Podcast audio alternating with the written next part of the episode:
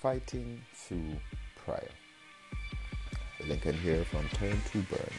FamilyFamily.com's transformational man cave, where we support males to crush illiteracy, which we define as the illiteracy of masculinity, and aspire to domestic excellence.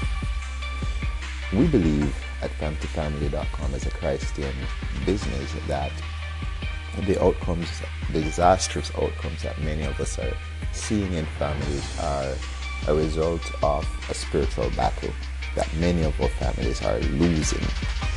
We believe that what we see manifesting as bad as males being bad financial managers, being mean communicators in our homes, males being very insensitive to our wives and spouses, not being romantic in our homes, males being parental villains instead of heroes, males being spiritually weak. This is not natural. We believe this is the result of forces that want families to fail in our society. We believe that we, as many of us as males, have been losing a grip on our families. This is shown in the over 20 odd million children that have no father presence in their homes, not to mention those that have sloppy fathers, sloppy male figures that are present in homes but are just shells of men that have no impact in being great uh, men. This is something that is orchestrated for the implosion of our society. When you look at what's happening in terms of the inmate population in America, the population of single mothers growing, when we see the negative impact on our society, this is a normal that is not normal. And it's becoming a new normal.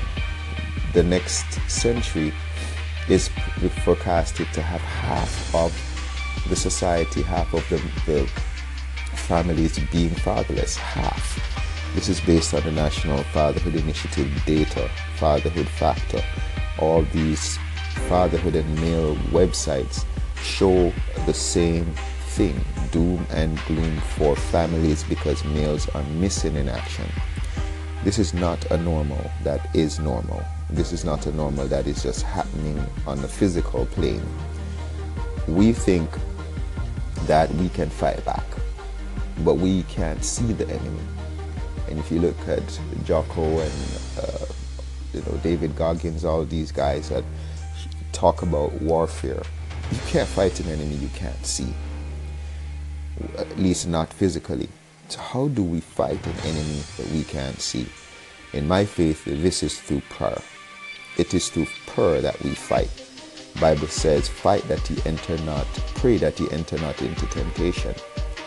And many of us are failing because we are very weak with our prayer life, and we feel that we can fight through more getting more money or as soon as I get more money I can become a better man. That's a failing strategy. Money is one element, but the most important element I believe is a prayer life that is effective. We at Family Family want to help. We have a male prayer league that we have started and we want you to become a part of our prayer league.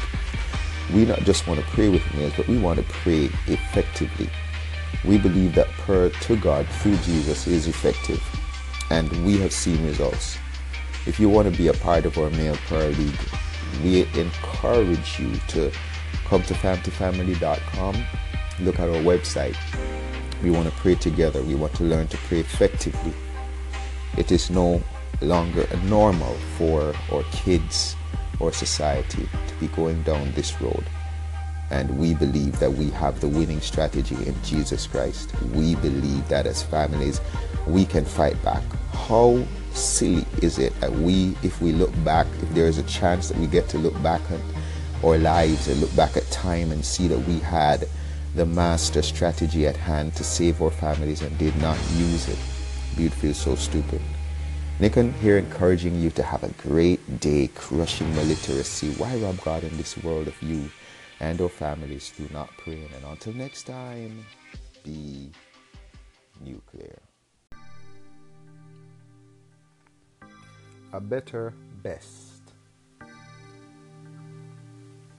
I know life can defeat my current best, and that's why I choose to shorten nightly rest and add another layer to my bulletproof vest, knowing that I am going to get hit.